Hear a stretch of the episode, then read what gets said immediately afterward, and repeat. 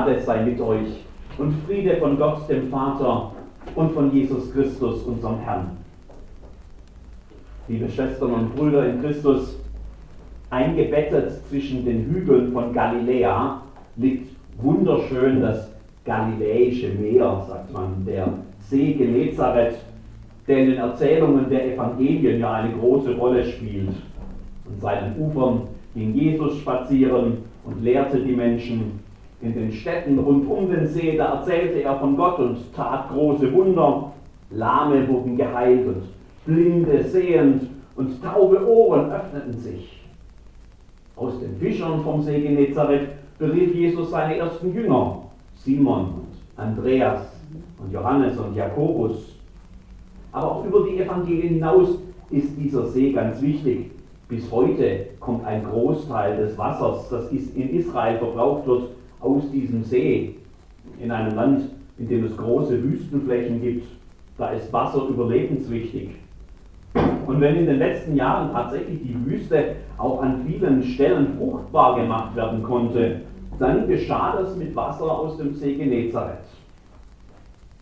Wenn man dorthin geht, dann sieht man, dass das Ufer an vielen Stellen mit Schilfrohr bewachsen ist. Sanft wiegt sich dann das Schilf in der leichten Brise, die am See eigentlich immer weht. Bei Sonnenuntergang kann man da wunderschöne Fotos machen. Das Schilfrohr ist aber mehr als nur ein schönes Fotomotiv. In der ländlichen Gesellschaft der biblischen Zeit, da machte man Körbe draus und Gefäße, benutzte Schilfrohr als Baumaterial und vieles mehr.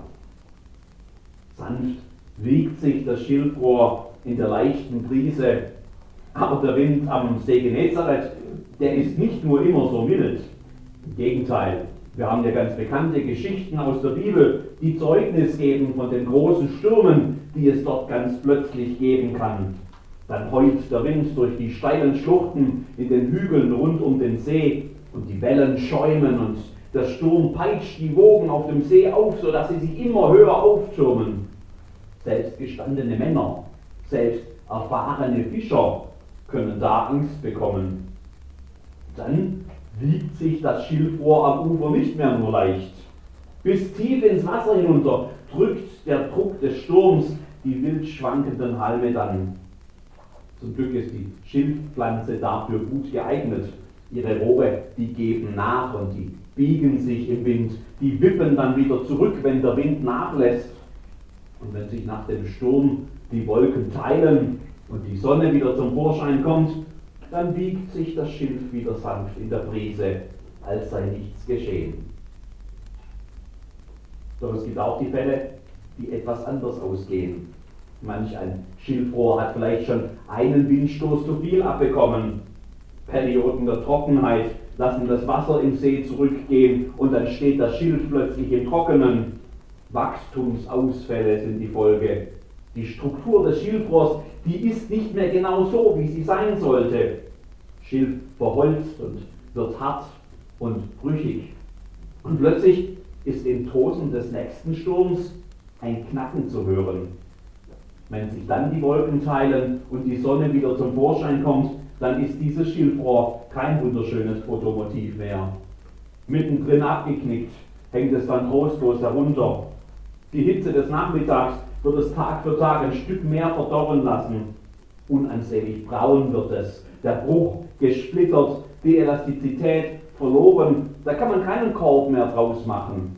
Auch kein nützliches Utensil irgendwie sonst für Haus und Hof. Als Baumaterial taugt es auch nicht mehr eigentlich höchstens noch zum Verbrennen. Dieses Schilfrohr, das kann eigentlich weg. Das ist völlig nutzlos geworden. Im zweiten Teil des Jesaja-Buchs finden wir die Worte eines namentlich unbekannten Propheten. Es sind Worte des Trostes, die hier ab dem 40. Kapitel zu lesen sind. Tröstet, tröstet mein Volk. Das ist auch dringend nötig, denn als diese Worte gesprochen wurden, da befindet sich der größte Teil des Volkes weit weg von der Heimat, in der Gefangenschaft in Babylon. Der jahrelange Krieg, der voranging, ist verloren. Die Heimatstätte liegt in Schutt und Asche. Ein Neubeginn in der unbekannten Fremde, Das scheint kaum möglich. Und über alledem steht noch die Frage nach Gott. Will der uns überhaupt noch? Denkt er überhaupt noch an uns? Oder hat er uns hier einfach vergessen? An den Wassern zu Babel saßen wir und weinten, wenn wir an Zion gedachten. Wie könnten wir des Herrn Lied singen in fremdem Lande, heißt es im 137. Psalm. So mancher aus Israel muss in diesen Tagen an das Schilfrohr vom See Genezareth gedacht haben. Nicht an die herrlichen Sonnenuntergangsmotive, nicht an die sanft wogenden Halme, sondern an das geknickte, an das verdorrte, nutzlose Rohr, das der Sturm zerbrochen hat. Genauso hat man sich nämlich gefühlt in jenen Tagen, wie dieses Schilfrohr, geknickt und zerbrochen, nutzlos. Tröstet, tröstet mein Volk, ruft der Prophet in Gottes Namen. Und dann folgen im 42. Kapitel des Jesaja-Buchs diese Trostworte, die uns diese Woche als Wochenspruch begleiten. Das geknickte Rohr wird er nicht zerbrechen und den glimmenden Docht wird er nicht auslöschen. An den Wassern zu Babel saßen wir und weinten.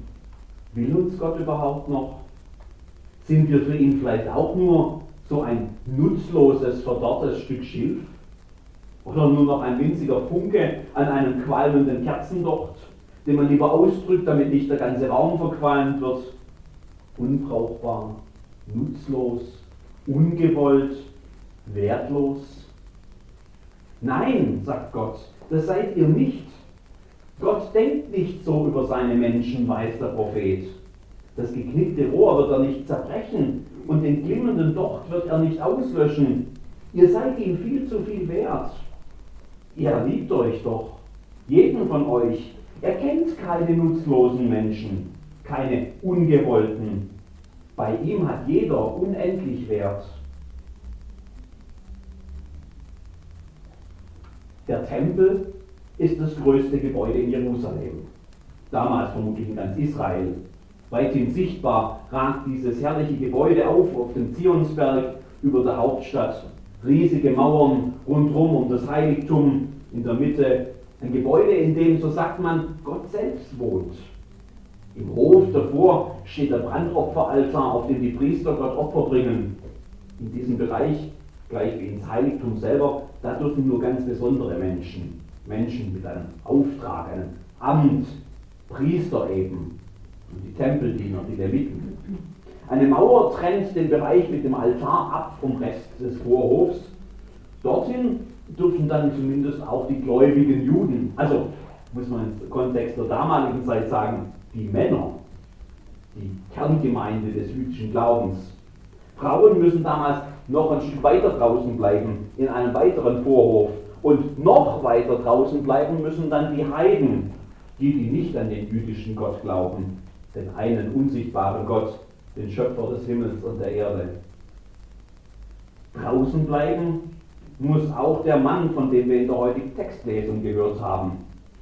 Ein gelähmter Bettler sitzt an einem prächtigen Torbogen, der zu den inneren Vorhofen führt. Durch dieses schöne Tor, da drängen sich dann jeden Tag zu den Gebetszeiten die Massen der Gläubigen eigentlich ein guter Ort, um um Almosen zu bitten. Aber ein furchtbarer Ort, wenn man gezwungen ist, jeden Tag seines Lebens dort zu sitzen. Der gelähmte Mann, der darf nicht weiter hinein in den Tempel. Seine Behinderung, die haftet an ihm wie ein Makel. Und zu Gott, da ist man sich sicher dort in Jerusalem, zu Gott dürfen nur vollkommene Menschen kommen. Der Bettler am schönen Tor ist ein gewohnter Anblick. Der sitzt ja immer da wenn die Leute kommen, dann eilen sie geschäftig an ihm vorbei. Vielleicht klappert manchmal so im Vorbeigehen eine Münze, schnell hingeworfen, um das Gewissen zu beruhigen. Und dann ist der Geber auch schon wieder weg. Den gelähmten Bettler, den beachtet keiner weiter. Er ist ja auch nicht wichtig. Unbrauchbar, nutzlos, ungewollt. Wie ein geknicktes Schilfrohr eben. Nur an diesem Tag nicht. Plötzlich stockt der Fluss der Menge Zwei Männer sind stehen geblieben. Sie sehen den Bettler an. Warum eigentlich? Was gibt es da zu sehen? Weiterlaufen, wir haben es doch alle eilig. Silber und Gold habe ich nicht, hört man Petrus sagen. Aber was ich habe, das gebe ich dir. Im Namen Jesu Christi von Nazareth, steh auf und geh. Und plötzlich, mitten im Trubel des Innenhofs im Tempel, ähm, da hüpft ein nicht mehr gelähmter Mann und springt und jubelt und erzählt jedem, der es hören kann, was gerade passiert ist. Da drin, im Tempelhof, da darf er jetzt nämlich hin. Er gehört jetzt dazu. Er ist jetzt plötzlich auch jemand. Sogar die Berühmtheit des Tages, muss man sagen. Bei Gott hat er immer schon dazugehört. Als ihn keiner beachtet hat, da hat Gott ihn längst gesehen. Liebevoll hat er ihn angeschaut. Ein geknicktes Rohr, ja, aber das macht ihn nicht nutzlos in Gottes Augen. Als geliebter Mensch im Ebenbild Gottes geschaffen, ist er wertvoll, wie alle anderen auch. Und Gott zerbricht geknickte Rohre nicht, er richtet sie auf. Liebe Schwestern und Brüder in Jesus Christus, auch in Teilfingern gibt es geknickte Rohre. Menschen, die von den Stürmen des Lebens irgendwann umgehauen wurden, die vielleicht oft nochmal wieder aufgestanden sind, die vieles durchgemacht haben und dann war es irgendwann einmal halt zu viel. Ein Knacken war zu hören im Leben. Und als sich die Wolken teilten und die Sonne zumindest auf alle anderen zu scheinen schien, da war hier nur noch ein geknicktes Schilfrohr übrig. Hier bei uns gibt es Menschen, die sich nutzlos fühlen, ungewollt, unbrauchbar, wertlos, von der Last des Lebens gebeugt, von der Krankheit gezeichnet, von den Sorgen gequält, von der Einsamkeit geplagt, geknicktes Schilfrohr eben oder glimmender Docht. Und genau deshalb müssen wir heute wieder diesen Propheten hören, der uns von Gott erzählt, von Gott, der sich ja nicht geändert hat seither. Was damals galt, gilt heute noch.